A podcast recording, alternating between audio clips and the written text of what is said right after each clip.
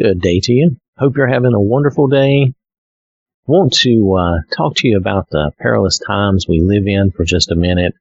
If we look at 2 Timothy chapter 3 verses 1 through 7, but know this, that in the last days perilous times will come.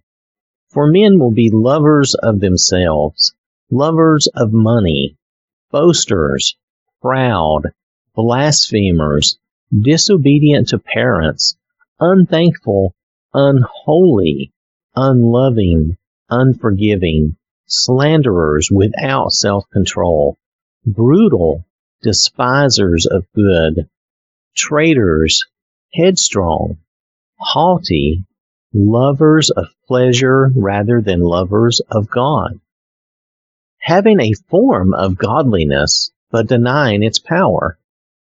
And from such people turn away. For of this sort are those who creep into households and make captives of gullible women loaded down with sins, led away by various lusts, always learning and never able to come to the knowledge of the truth. Be aware that we live in perilous times. We are in those times. We have been for a long time it's easy to see and recognize. And a lot of that sounds so negative. There's so much, you know, so unloving, unforgiving, all these things. And, and some of these can apply to us at times. Let's, let's be honest and be fair. We're not any better than anyone else on this planet. We have trouble with some of these things too. But do not be discouraged.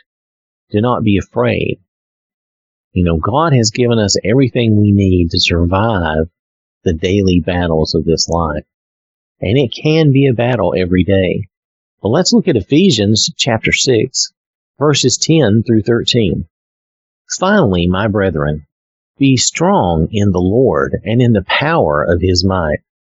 Put on the whole armor of God that you may be able to stand against the wiles of the devil. For we do not wrestle against flesh and blood, but against principalities, against powers, against the rulers of the darkness of this age, against spiritual hosts of wickedness in the heavenly places. Therefore take up the whole armor of God, that you may be able to withstand the evil day, and having done all, to stand. God's armor is all based in His Word, in the Bible.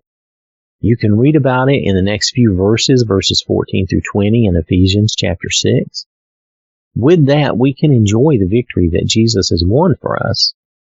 Remember that the Lord wants us to have peace in this life.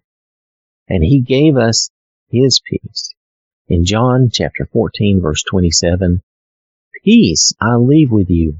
My peace I give to you. Not as the world gives do I give to you. Let not your heart be troubled, neither let it be afraid. He knew we would face these times, these hard times, these perilous times, where the, the world, society at times will seem insane. It will seem crazy. The things that we see going on, it's almost like we're Lot living back in Sodom and the world around us is just always kind of hurting our hearts. The things we see, the things we hear about, they're so negative.